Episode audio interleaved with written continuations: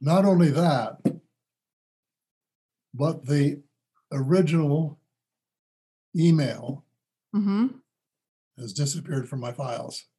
How does that happen? Well, you tell me. That is insane. From your inbox, it's gone. Yeah.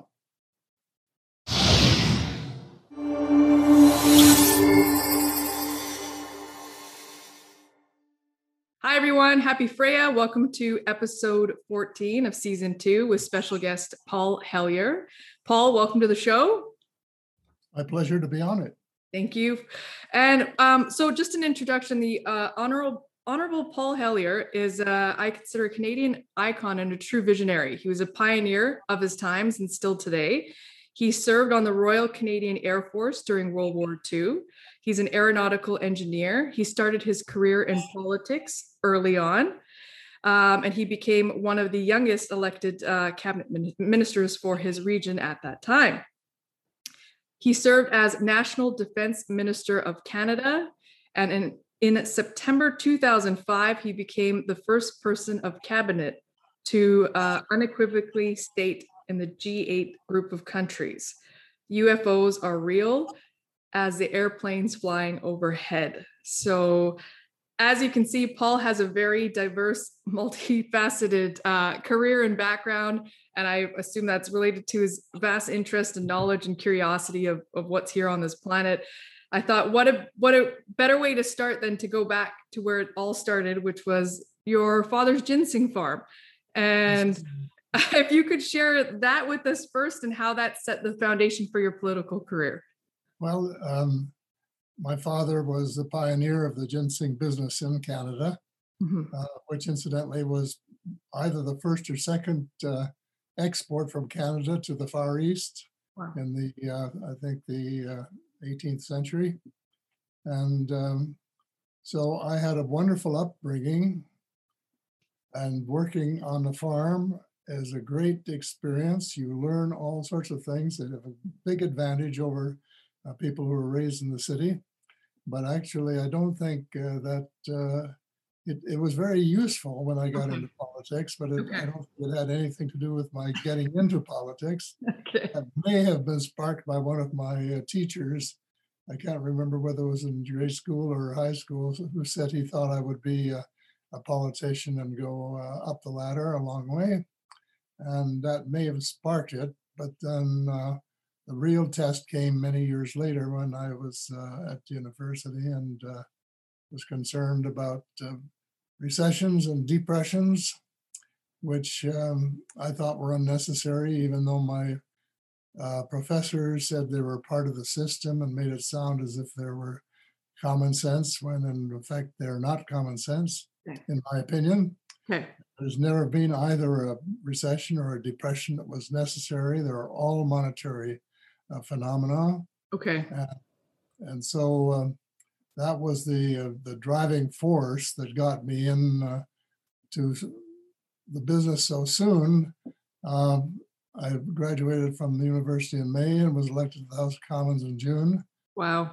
and uh, only started halfway through the campaign because then they were 13 weeks long, uh, because they ta- took a new uh, census or or whatever they call it uh, every um, election and went around and uh, knocked on doors to pick up the names and put them on the list. And so, with that handicap um, and many other handicaps, I did the impossible, not knowing what I was doing, but doing it well, and uh, and got elected in 1949 in June. Oh wow. I mean, and that that's a very long-spanning um political career as well. Um how did you years? how many years? Well, 70 years since I First- Okay. I had to ask because uh, in your autobiography you mentioned that you, you were kind of interested in politics. Was that something you were drawn into? Because it sounds like from being on the farm that's that's so calm and peaceful to wanting to change. I guess you saw that change came from politics or or a form of it. I don't think there was any connection. Okay. I went from the farm to uh, California to school and then uh, into the armed forces, Right. And then to university at the public expense. And it was only there really Okay, that you felt drawn to it. No, well, it was driven really because the my instructors, my professor said there was going to be another depression, underlying depression, Okay. 1950. And I had, I'm a child of the depression. I'd seen poverty at its worst level. I said that should never happen again. I've got to try and do something about it. Okay. Spent about a year trying to get a liberal nomination in a riding that was hopeless, which was the only reason that anybody would let me have it. And that's uh, was the beginning of my political career.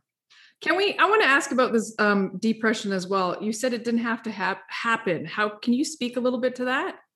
Well, if you're coming back to the monetary thing later, why let's. Okay, then we'll touch it then. Okay. Um, well, because you've had such a vast career, and uh, I wanted to touch on this because it's I found it important. You talk about the still small voice in your head. Can you talk about how that helps you navigate your decisions? Um, you know that you make in life, and and uh, also one of the funny stories that went along with that. well, I've as I just said, I was elected in 49, mm-hmm. re-elected in uh, 57, uh, in 57, yes. And um, in 56, I was named parliamentary secretary to the Minister of National Defense, okay. which was sort of the tip off that I was going to be chosen as the minister from Toronto. And um, then just before the uh, election in 57, uh, when the government wasn't doing too well and they wanted to reduce the average age of the, of the ministry, they, they appointed me. I'm 33 years old, and uh, so I became the first uh, cabinet minister, associate minister of national defense, and it was equal and equivalent to the minister as long as you knew that it wasn't. Okay.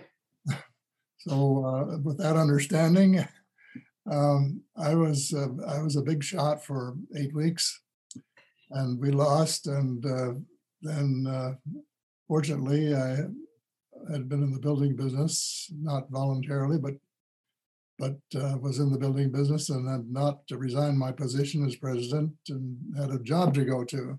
Mm-hmm. Um, incident you're talking about is in my second last book, which was called um, Hope Restored, Hope Restored autobiography. Yeah. Mm-hmm. And uh, I think for most people, it's more interesting than my latest book. But um, I, uh, I was raised uh, in the church. I was, um, I was a, a, believer. I, I uh, was very spiritual, or reasonably so for a young man. And um, I did well in politics, and I thought this is my game.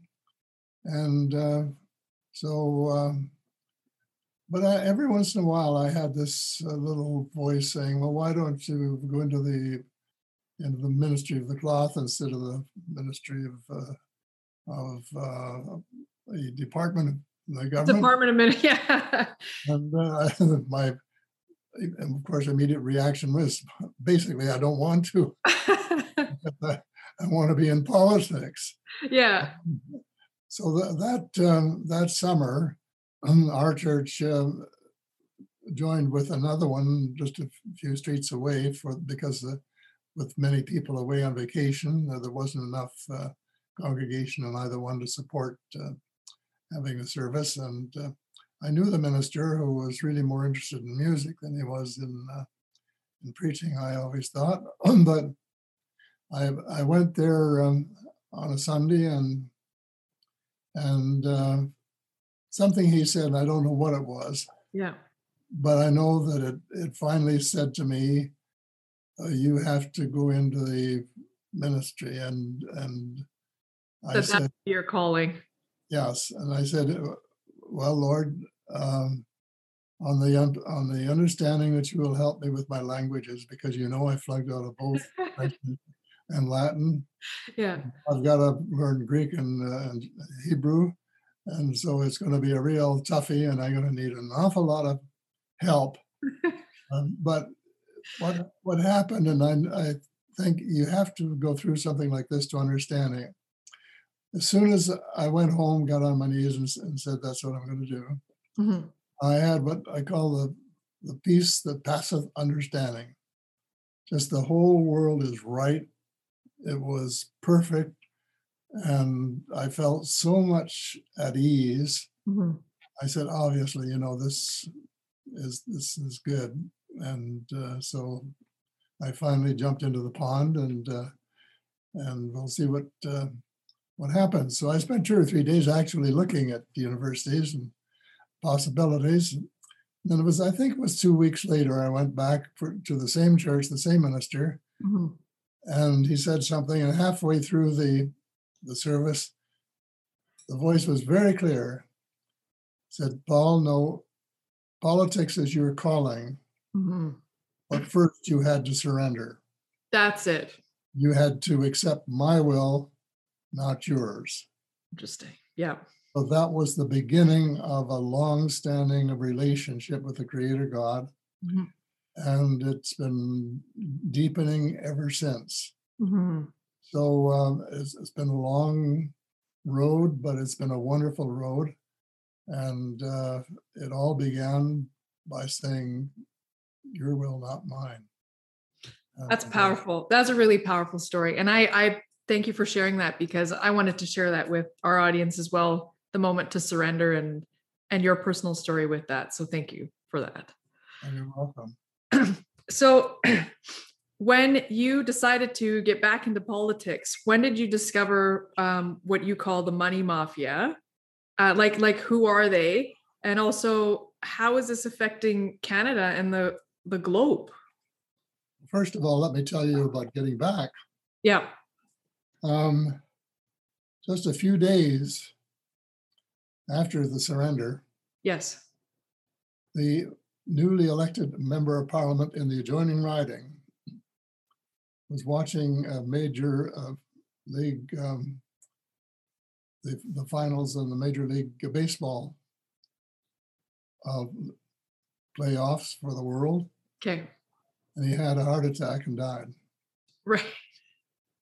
And um, so, indecently soon after that, one of my best supporters phoned and said, Have you heard the news? That's it. Yeah. And uh, I said, What news? He said, No, he, well, the, the MP and the adjoining riding uh, has died, and that's a chance for you to move over there and get back into politics. Mhm. And so, in effect, that's what happened. It was a long, interesting story. But uh, so unexpectedly, I got back in the house uh, very soon and was given credit for helping to uh, lead the, the way back because at that time, the Liberal Party thought it would be 10 years before they could uh, hope to get back in power. Mhm. And uh, my victory gave them the uh, assurance to think that maybe we could do better than that, which we did, in fact. And uh, so it was sort of leading on the road back. And uh, I had a, I played a very significant part in the prime minister's victory. Mhm.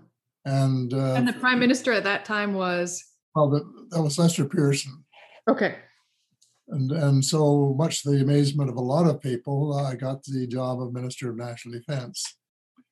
And um, it, it, it, again, it was in a sense not, when I say not rational, there, there are people who you would say were better qualified, Okay. was and especially um, his brother-in-law, Brigadier General, who had been in the war Yeah. Uh, everybody thought, well, he would he would be uh, get the nod because it was the it was uh, Pearson's best friend and supporter. right. But um, he um, I had done these things for him, and so he phoned somebody in Toronto and said, "What would you think if I appointed Paul Hellyer, Minister of National Defense?" And they said, "That's what we expect you to do." Oh That's- wow. That's what happened. Yeah. Okay. it's a, so it's one of the top of jobs, one of the top four top jobs. So you're sort of in the inner circle Okay. from the beginning, and um, so it gave me uh, it gave me a tremendous job to do. It wasn't the one that I really wanted to do, which was the money job Okay. to fix the money system. What position is that? in Canada? Finance. Minister of Finance. Okay, thank you. That would have been my first choice, but, but there was no way by Walter Gordon, his, his uh, right-hand man and friend and the one who had financed his campaigns, Okay, got uh, that job. okay, And I was lucky to be that close. right. So um, I took on this job and uh, I think uh, from most uh, points of view, uh, did an extraordinary job of, uh, of combining the forces. Um, it's what every minister of defense wanted to do, but it's uh, as uh, Robert McNamara, the defense secretary in the United States, said, wanted to do, but wouldn't have the guts to try For the US. for anywhere. Oh, for anywhere. Okay, No, okay, uh, least of all the U.S. because they have the most retired generals and um, admirals and the nearest. And, and he I, he was right in saying it that way. But um, that was, I think, a foundation for my present role, which is speaking truth to power um, in a very real way in the United States and Canada and elsewhere. And for some reason, the defense portfolio gives me more credibility Mhm. than I would have had if I'd been Minister of Labor or Minister of, uh, finance. Some, yeah, well, yeah, in. Mhm. So it was all part of the plan, I think, and, uh, and that's the way it worked out. Okay, So as far as the, as the money thing is concerned, the, our money system is so incredibly stupid. It's indescribable. There's no word in the English language. But, uh, Paul, tell me how you really feel. Paul. That's perfect. I appreciate that because more and more people are like, we need this kind of language and we need this kind of honesty and boldness in our communication when talking about politi- politics and finances. And Oh, Sure, and, and money, money is nothing but a, a computer entry. okay, That's all it is. which is where Bitcoin and other, um, I won't get into that too much, but we, we're seeing that now because people are looking Yeah. for solutions. You can get into that, but, and I, I will deal with it abruptly and shortly. Yes. all methods to, to uh, cheat the people, Okay. which is the same system we've had before, but a different variation on it. Okay. A new twist. Is a few very uh, bright uh, uh, people with good financial backing said, "Well, we've got to get a new way of of uh, cheating them, and that's uh, going to be our new approach." And it's uh, taking it's taking on a lot of, It's taking it's taking off by storm, actually. Yeah. Yeah. It's Yeah. yeah. and it's got to be stopped in its tracks if possible, because for hundreds of years, um, banks, private banks, have been lending money that they don't have. Okay. And uh, people just can't understand this. It's yeah, it's a big it's a big concept to kind of break down. I mean, for the viewers who are kind of new to this, we can kind of, you know, you read read Paul's books because it goes into details about this. Right. But just let me give you one thing. Okay. Um, most people think that when they go into the bank to borrow money, yes. they're borrowing the money that somebody else deposited the day before. Okay.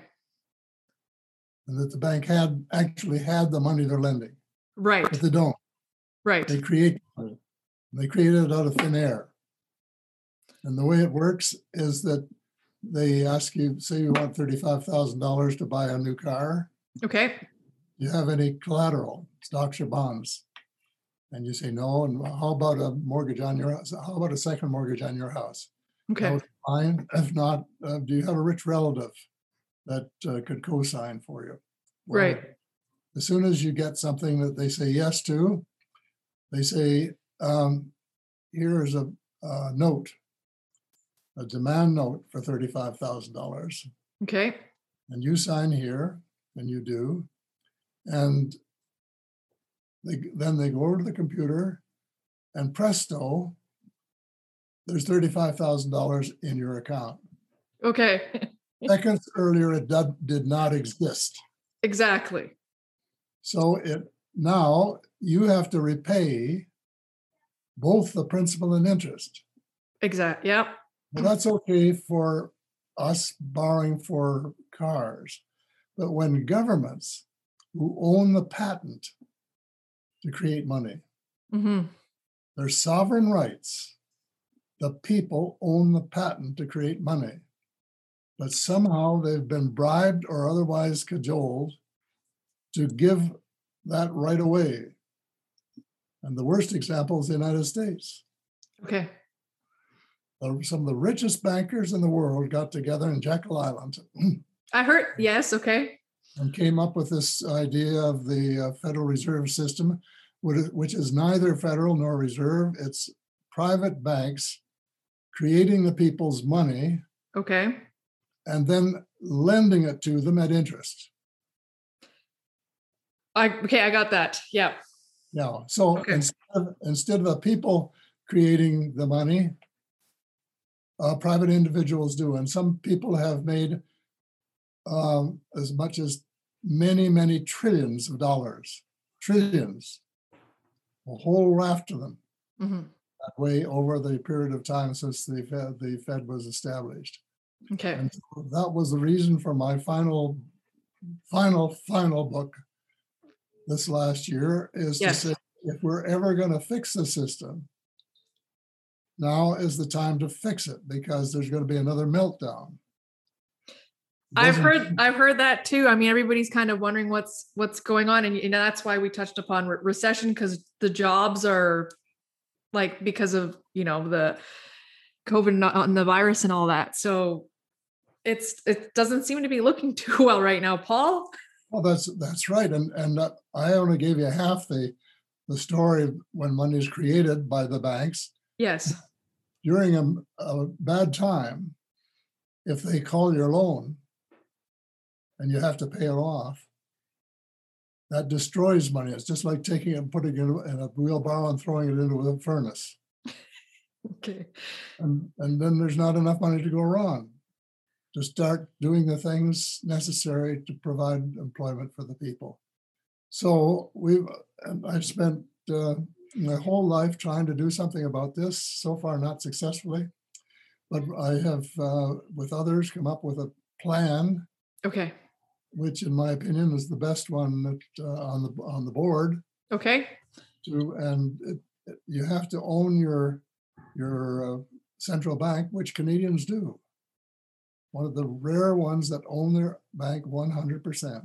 Can it in Canada do or Canadians do or some like how how does that work? Because this is Well, we, we Canadians own the central bank, okay. all of the shares, and they're held by the Minister of Finance on behalf of us. Okay. Thank you for clarifying that. Okay, good. So we, it's our bank. Okay. And the, the first governor, who was the brightest of all the people we've had around since I can remember, said Parliament can do whatever it likes. It can give banks rights to create money. Okay. If it wants to create some itself for the people so that they don't have uh, austerity uh, economics all the time, they can do that. Okay. Parliament is supreme. And all you have to do is have a parliament that is willing to listen for a couple of hours as to how the system works. And then to say, we're going to change the system a little bit. hmm Instead of giving our bank bonds when we want to get money, Okay. we'll just give them shares in our country. Non-redeemable, non-transferable, non-refundable. Okay. And that's the collateral because they've just, the, the money masters have built up this system of, of uh, central banks where you have to balance their books. So this is how you balance the books. You need a billion dollars and uh, you give them 10, uh, you know, you need uh, whatever, just divide it up and give them 10 uh, uh, shares that add up to a billion. And uh, then they, they give you a billion dollars to put in your bank account. Okay. This is the balances. And so what uh, I have uh, uh, been promoting, and I won't go into great detail, is that whereas our banks in Canada now Right. can lend, make loans equal to 20 times their capital. Okay. Can you imagine that? Can you That's, imagine? I know. It's just like that's okay. Yeah, you- you've got a thousand dollars and you can lend it to 20 people and get interest from each one, which means you get a thousand dollars interest back every year. Right. It is robbery. hmm There's no other way for it. Grand larceny. hmm And so what we have suggested, and it's, uh, no, this was not one-man show, but is that we do this, reduce their ability from 20 times to two times. Okay. So they would still have enough ability to, to fund small business. If you went in and say, "I- I'd like to just open a little shop or something or other, and I've got this much money, but I need a little more, I need a little credit, uh, line of credit, hmm uh, the bank can do it. Because that's what they're there for, and they're, they're, it's a big institution, and most of the people that work in banks are wonderful people. And so you don't want to destroy the institution, but you want to reduce its leverage Okay. from 20, which is larceny, hmm two, which is fair. And so they still get 34%. The government gets 34% of the new money created every year, and the bank 66. And it works out so that everybody would be happy. You would have full employment. You would have enough money to fix up the uh, the hospitals and the old folks' homes and so on. And we wouldn't have any of this mess that we've had Yeah. by borrowing the money uh, for so, for so long. Because after, well, it's a, it's a it's a long story. We want to talk about other things. no but this is i mean this is important right? Because even even with my audience which is you know just general and it has a, a mixture like it's it's important to educate right? That that you're doing right now and you've been so diligent uh for so many years to to at least provide some sort of solution. Like we need to know where our money comes from who prints it. Um and and it sounds like from what you just discussed there like the ratios you're trying to even out the ratios so that it's like a win-win but not grand lars- larceny or whatever No, exactly. You've you've got it. Graham Towers, who was the first man, was the, the man who who should be read by everyone. okay And he said that um, money is a book entry. That's all it is. yes Well, if he was alive today, he wouldn't say a book entry because that's, you know, gone. He'd say it's a computer entry. It's gone Um, all electron and it, so it's not backed by any hard asset No, no, there's no backing okay except credit. And in that case, the government is saying it's the, it's the credit of the people, which it is with a bond or it is with, with shares. okay And with the shares, and they, do- you never have to pay it back. Um, You can save a lot of bookkeeping. And so um, there's, there's a solution. It's a good one. People should study it. They Mhm. should insist that the government do it. Um, the idea has been presented to the prime minister the day he was elected. our recent one trudeau Uh, Yes. just yeah What have we done about it? Nothing. And but that, that's why people are frustrated paul sometimes is, is because it feels like it's falling on you know like no one's listening yeah deaf ears, whether it's, it's uh, climate change or changing the monetary system, anything important hmm falls on deaf ears. hmm Has got to end, as far as I'm concerned. Yes, and I think many um, Canadians and people across the globe share the same sentiment. Um, and if those changes do seem to occur, it seems to occur through a few people deciding for all, which uh, doesn't really involve the participating citizens and people to be a part of the solution, Right. as you proposed earlier. So, okay, okay, so so that's that's a touch upon. That's like an, a a drop on, on on the money system because it's it's extensive and uh, I appreciate how you explained it so that you know just the average person and anybody picking up on this can The prime minister, by turning down the idea Mhm. six years ago, has robbed the Canadian people of more than a trillion dollars. Wow, which we are over a trillion in debt anyway. Oh, yeah, no, no. Uh, yeah. okay. These are some bold statements that I'm glad it's out there because this needs to be discussed. We need to air it out. Um, okay. So let's talk about globalization then, because um, can we just talk about what it is and what your viewpoint on that is? I mean, because this is affecting the farming industry as well. I mean, you talked about um, where they're trying to patent seeds now, right? And uh, they're starting to do that. And, and uh, I know Dr. Vandana Shiva kind of, you know, extends more onto what the politics of farming has now gotten into. But can you can you comment on globalization, what it is and how it impacts?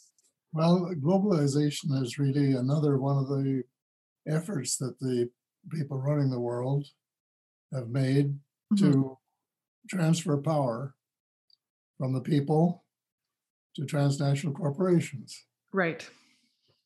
And uh, it has worked very successfully. It's part of a grander problem, perhaps, that they are, have plans for taking over the world I've, I've heard that as well, yes. And many have. from rather than doing what Hitler did and taking off one country at another after another and getting people all worked up, Mhm. they said, well, let's be smart and just entice them into this idea of one world, one economy, wide open, everybody wins. Uh, that's how it's being presented as, yeah. The Great Yeah. Reset and whatnot, yes. It's, it's, it is one of the most stupid ideas when you carry it to extent. Excuse, my wife is listening. I, love it. This is awesome. I mean, if if we if we have boxing, for example, would you send a lightweight in against a heavyweight? no. Well, that's what we're doing. okay. We're saying uh, that we can compete with the United States. No, Okay. we're saying we can compete with the EU. No, the government's tr- been trying to get a deal with China. Can we compete with China and the stuff they produce? No.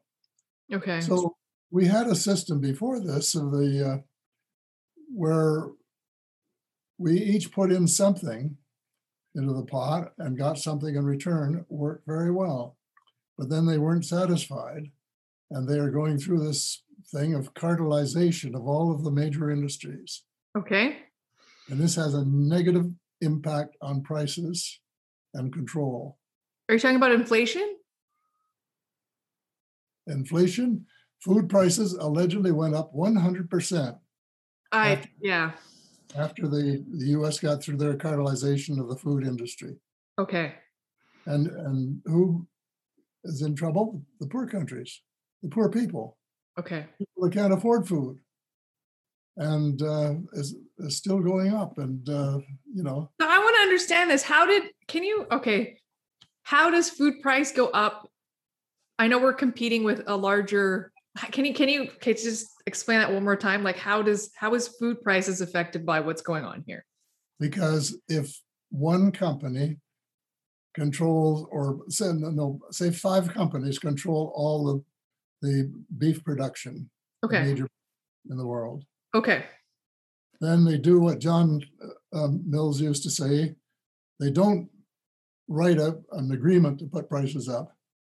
They just do it over tea. Okay. You have maybe maybe a cocktail. I don't know, but it doesn't really matter. Uh, Okay. The boys get together Okay. and say, and our banks do this, Right.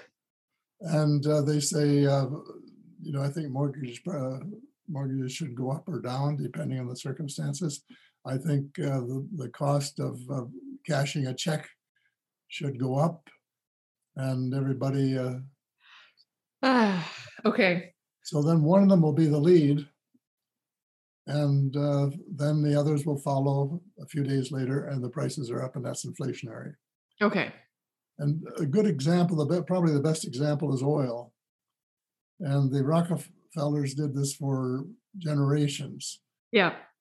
And uh, they, they would, they still put the price of oil up, uh, of gasoline up on uh, Thursdays and bring it down on Mondays. Everybody note that because it's gone like gone up anyway. Which I think Canada is like the, the third largest uh, producer of oil and gas anyway in the world, though I've I've heard. But But we're not controlling the price. I know. So Because we don't own the biggest companies. I Paul. Can't afford to, because their banks are bigger than our banks and they, they have more power than we have. power. So Okay. we, we get squeezed out and guess the, the ordinary people are the ones who get it in the neck every time. And so they've done this with, with uh, big pharma. Yep. We're, we're really been being ripped off with big pharma.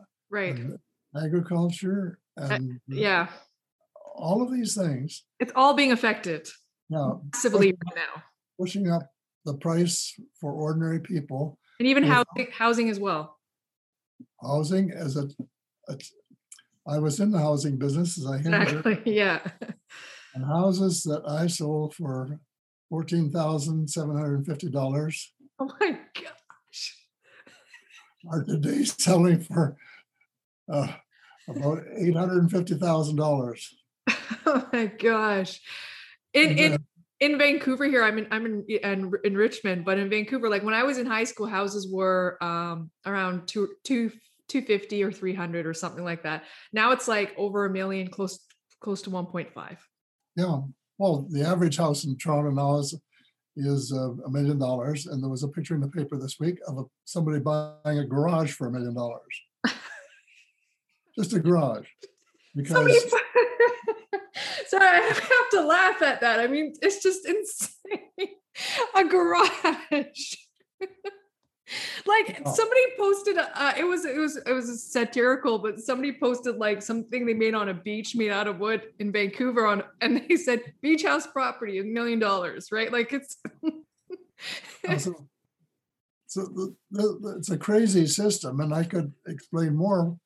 One of the reasons is again the monetary system. okay. They had they had to bring interest rates down to zero or almost Mhm. in order to find people who would borrow money. okay. This is what happened in the states prior to the crash though correct? Oh yeah, okay.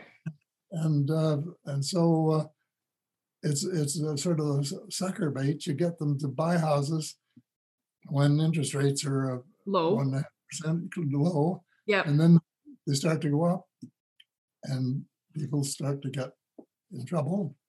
but don't people lock them Well, there was a, there's an article in the paper today about the advisability of locking or not locking. right When I was uh, in the housing business, nearly all of our houses were locked in for 20 to 35 years. okay something, okay So that you knew that you were going to have a, how much you had to earn, exactly pay your mortgage. But uh, today, of course, uh, things are not as simple as they were then. So is is this primary solution would you say to I mean we're talking about housing and farming and all of this and who's controlling that over tea. Ha, what what is a what is the solution to To break that? up, to break them up. Okay. say you know a certain size break them in two or five or something like that because they keep they keep talking about this market economy. Hmm there's no market economy. Okay. i mean there is in in uh, vegetables at the market. Right. um and the, and some fish or or lobsters but there's no market economy in just about anything the major things. And it's it's all fixed.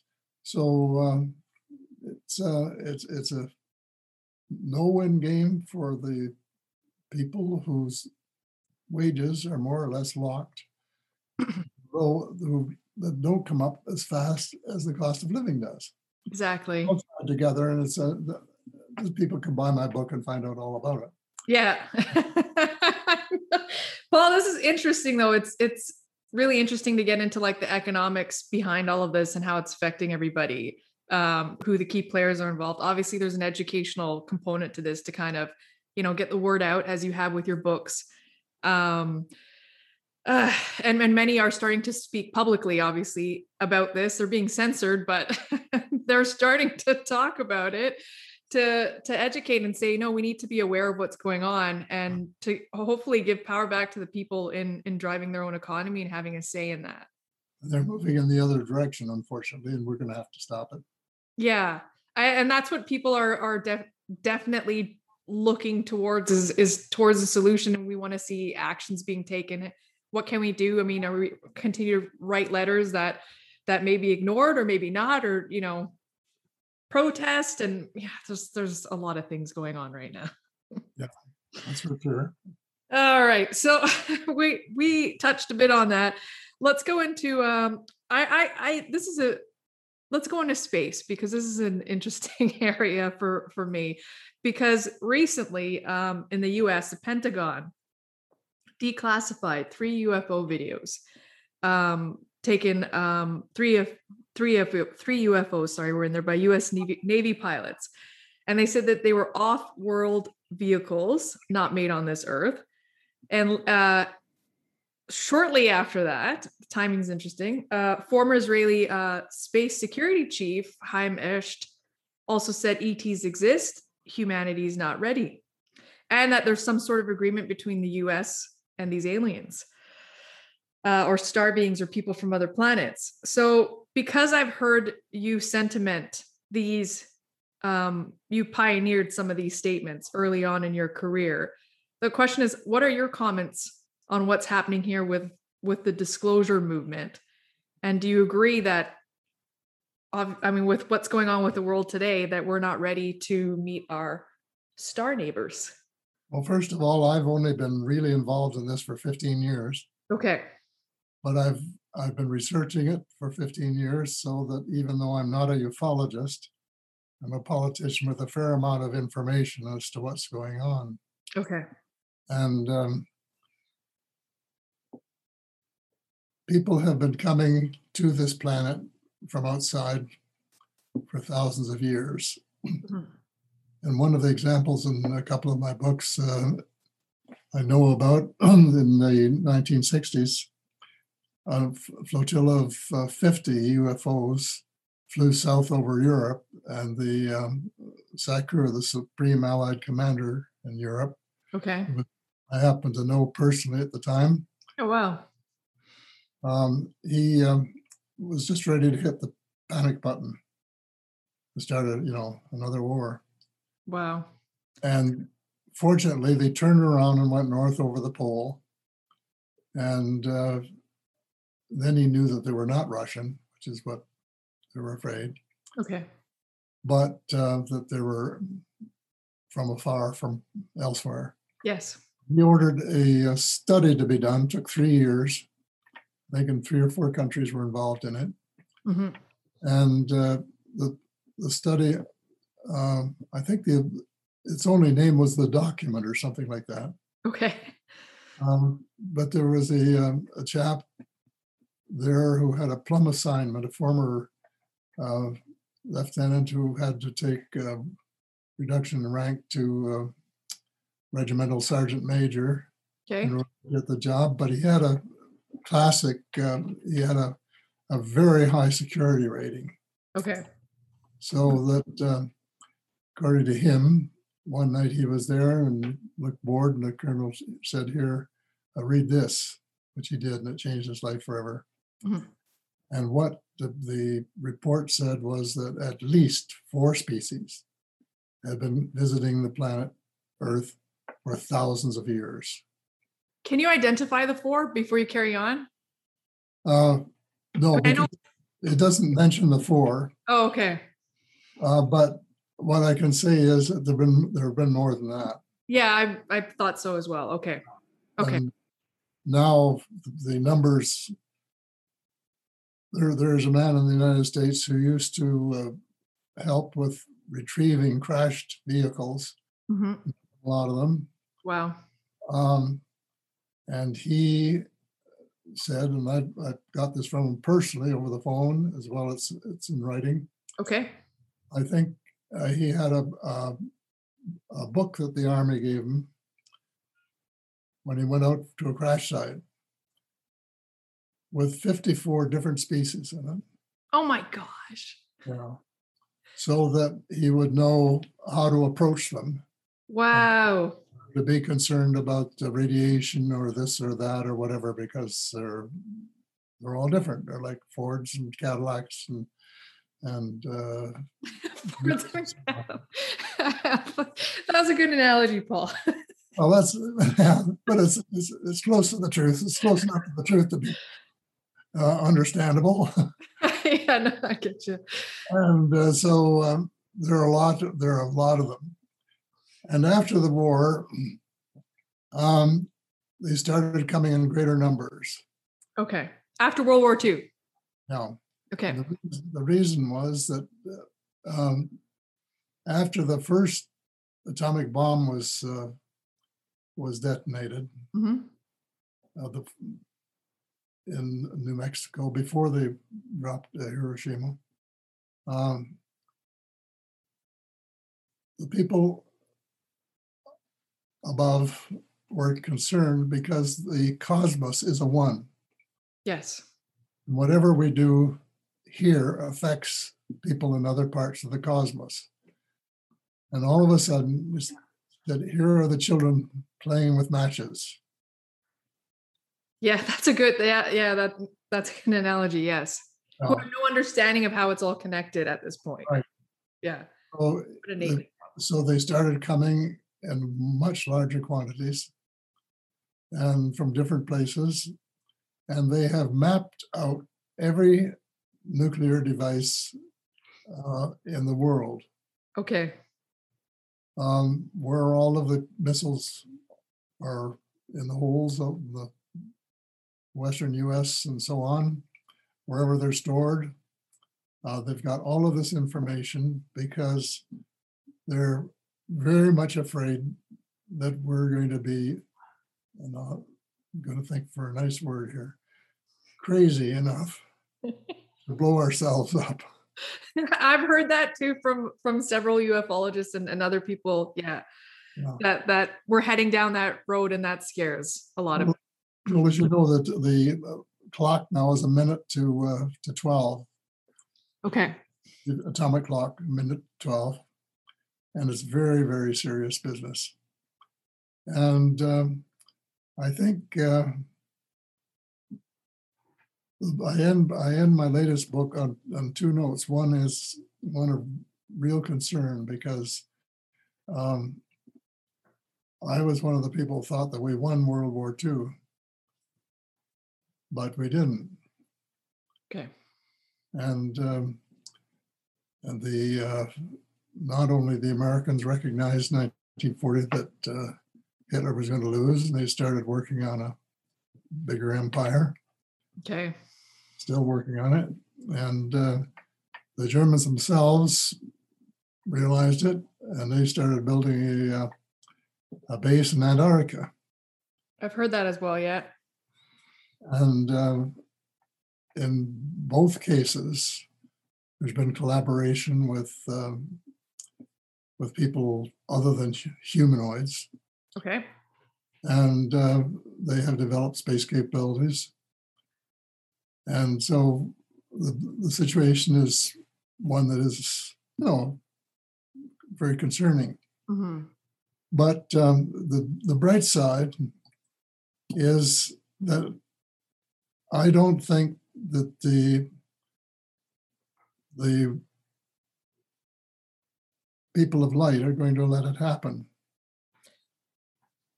Uh, there is a, a um, galactic federation, Yep. and it comprises the the species that are are um, faithful to the creator. hmm They call the one the, the force. The, Yeah. They have five, four or five different names, Okay. but that um, they're they're faithful to the creator. And then uh, the um, son who thought he was better at running the cosmos or and the father, Lucifer, he's got some forces too. And they're they're very uh, they're very far advanced, Okay. And they've been fighting it out for a long, long time. Okay. And uh, there are at the moment uh, there are there are many many motherships standing off our planet. And I saw a, a picture recently of a, a whole group of motherships um, between us and the sun. Oh wow. so um, things are happening. And you were talking about the US uh, be, being more forthright in uh, advising the people. I have to challenge that a little bit Okay. because the, Please do.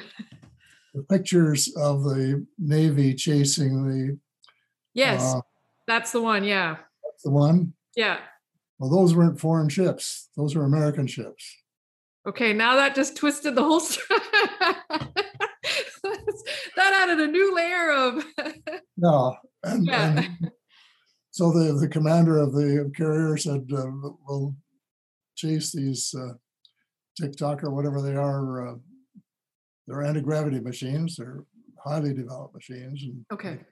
and then they peddled it as being uh, a uh, and the, the what they said was we know they're here but we don't know what they want and that was a big lie of course Mhm. because the navy u.s navy rec- uh, retrieved its first ship uh, from the south pacific in 1945 Wow. and uh, they have built up a, uh, a powerful fleet Okay. of uh, craft that are uh, are capable of uh, interplanetary and interstellar flight, Mm-hmm. and uh, they have a base on the on the moon, and they have a base on Mars, and uh, then something happened. Coming back to the uh, the, Israeli uh, professor, Yes.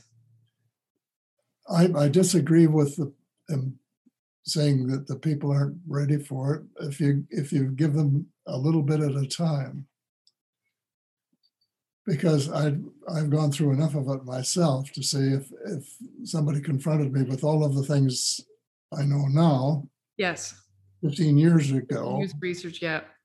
I I would probably say, well, you hmm, Yeah. Right. I mean, that would be the initial for somebody just starting. They'd be like, they would definitely do the hmm. so we're, we're like people. Uh, you start with the pablum and just keep uh, a little bit going until they get the picture, Mhm. and then they can take it. And I think uh, I think they should. And they should. The U.S. should have started this a long time ago. Yeah. And this uh, thing that uh, that uh, President Trump told them to do to get something out by the end of June. Yes. Um, there was a word in there that I found, uh, uh, well, I didn't find it. I just said it's what I would expect. It was all of the unclassified. Right. Well, that isn't going to tell the American people anything. Okay. It's going to tell them there've been thousands of UFOs. They're going to have, and they'll have thousands of pages of UFO sightings.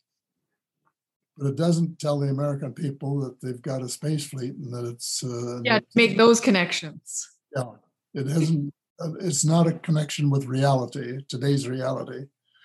And so, uh, it, and they're, they're still doing it. Um, you think that's why they're hesitant to say to kind of make that leap is um i'm just trying to trying to get this is so that they don't want to share that they have a fleet and that they've kept it from people this whole time because they No. would be definitely upset and anger that this technology exists the, the, they don't want the people to know what they plan to do with it.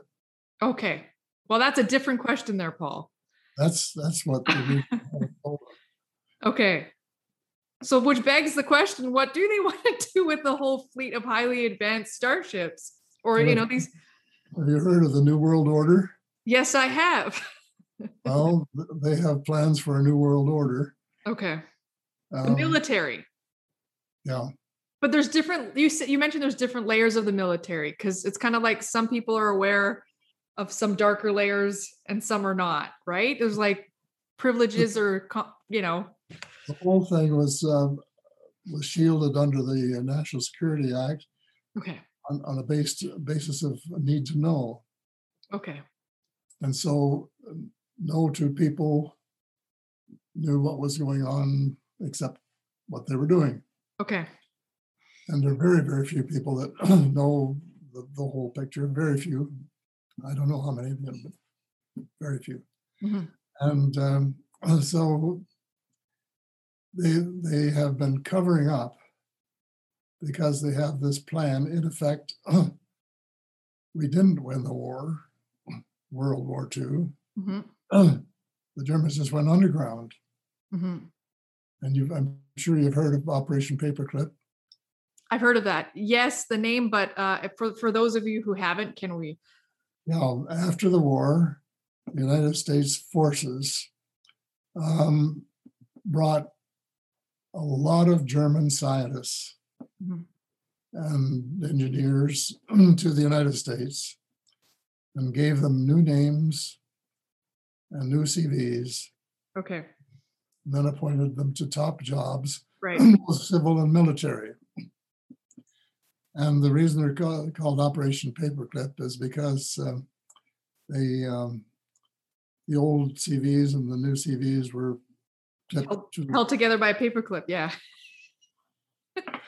And actually, Wikipedia has a pretty good, excuse me, uh, Wikipedia has a pretty good uh, um, description of what happened.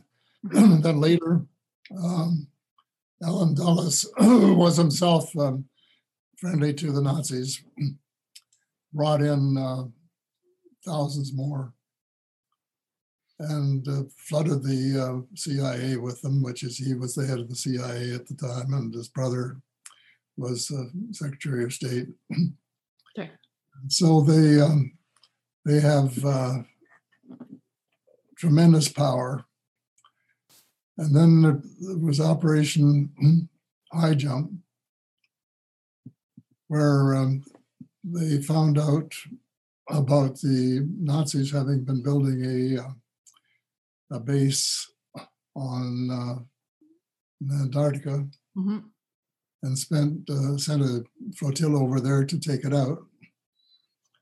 And instead of being able to take it out, one of the ships was sunk and some people were killed, and they had to come home with the tails between their legs, so to speak. Right. Byrd was absolutely furious, wanted to nuke them. but by then, the people from Operation Paperclip had sufficient influence in the forces that it never happened. Okay. Okay. Fast forwarding to today and where we are.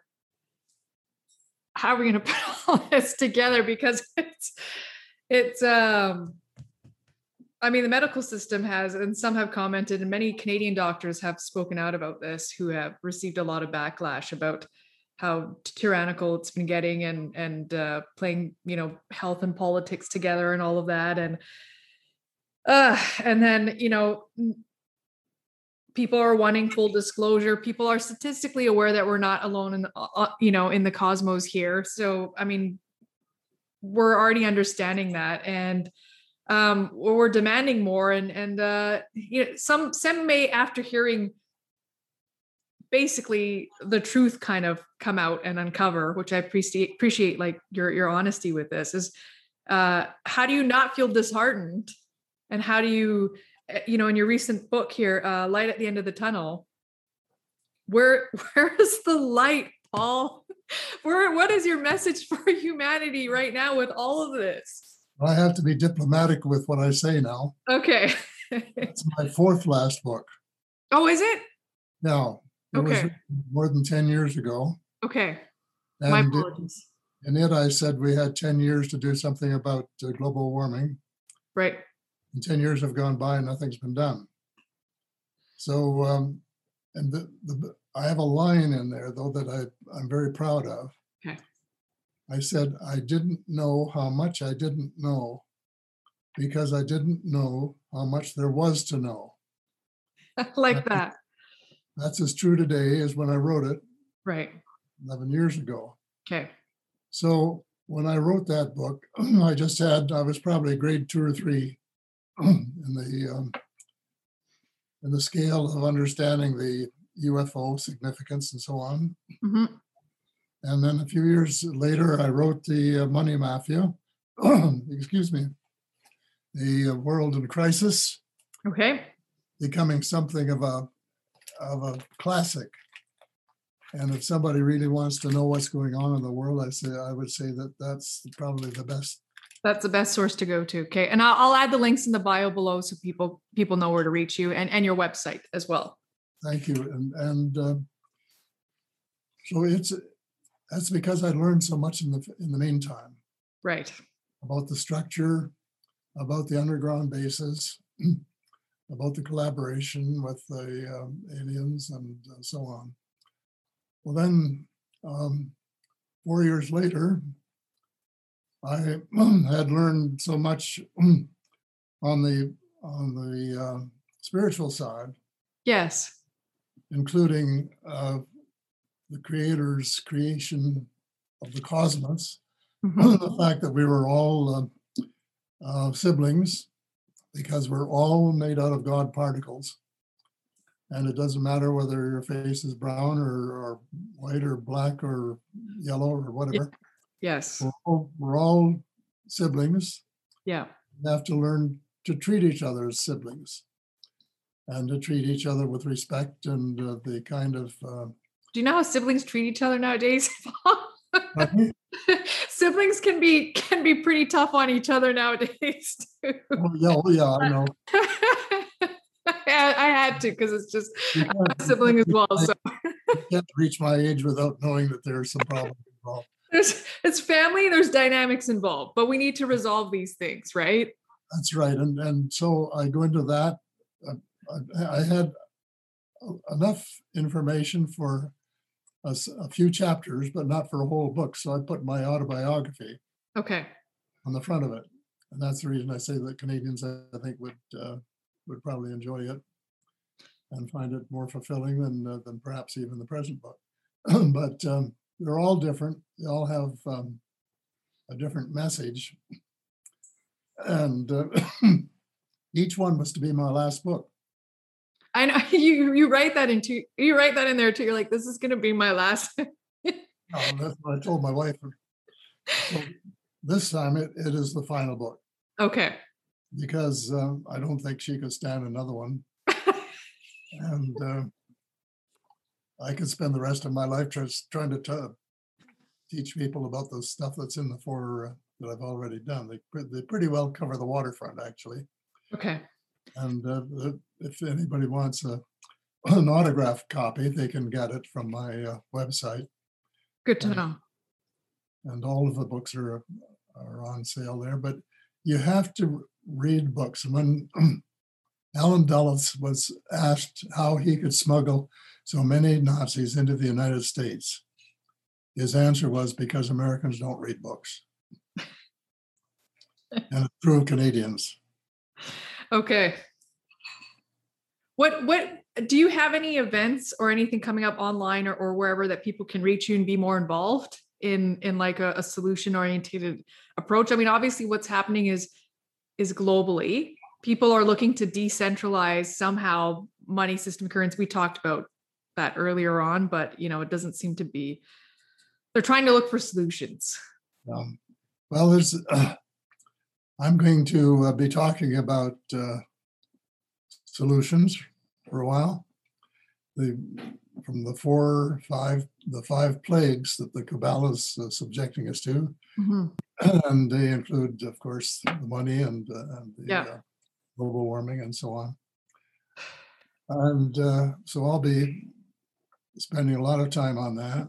The only event of major proportions that on the uh, thing now is uh, contact in the desert Okay. at the, the end of uh, June. I at this, yeah. So so there's an event that you're joining with them. I saw that, too, so I can I can market that as well. As it's an online event that you'll be speaking at, correct?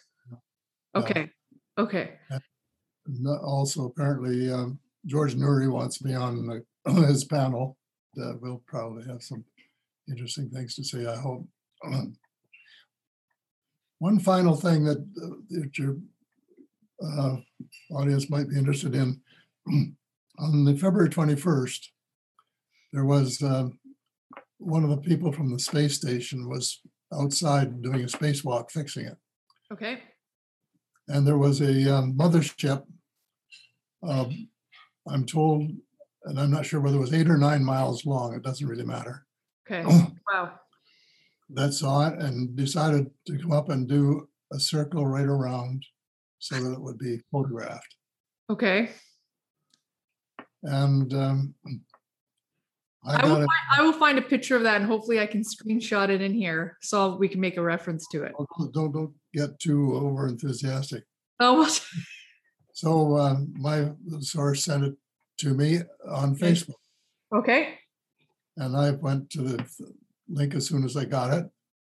And I saw the guy working outside and flying around and so on. I looked way down in the corner and I saw this ship looked about the size of a huge cigar. Right. Yeah. All of a sudden, nothing but a blank page. This page removed due to copyright. Okay. Not only that, but the original email hmm has disappeared from my files. How does that happen? Well, you tell me. That is insane. From your inbox, it's gone. Yeah,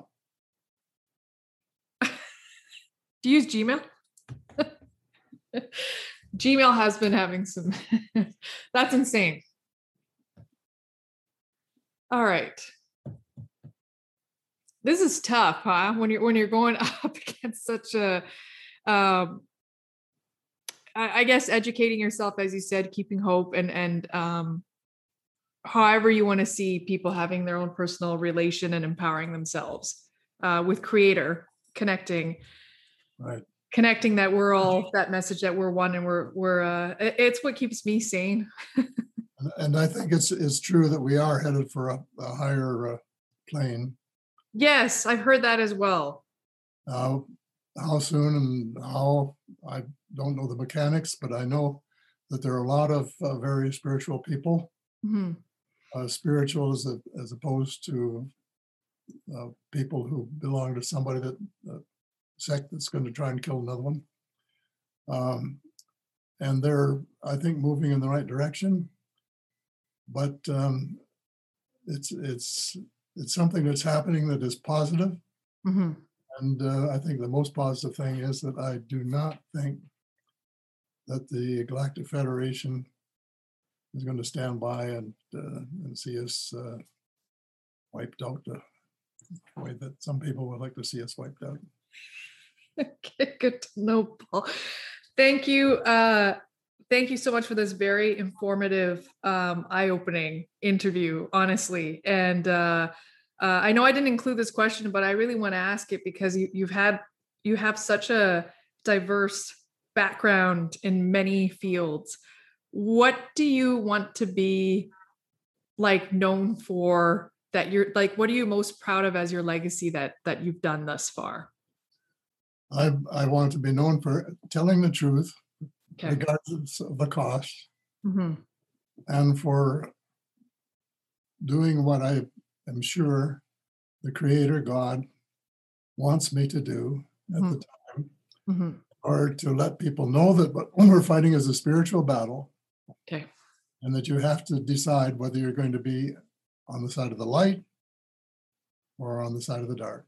It's very Star Wars, right? totally Star Wars.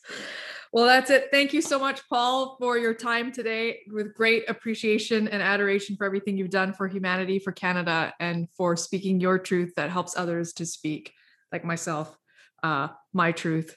And so thank you for that. And um, uh, stay tuned for more interviews that will be coming up. So uh, I'll have all of Paul's details below in the link and uh, we'll keep in touch, I'm sure. Right. Thank you, Paul. Nice to meet you. Pleasure.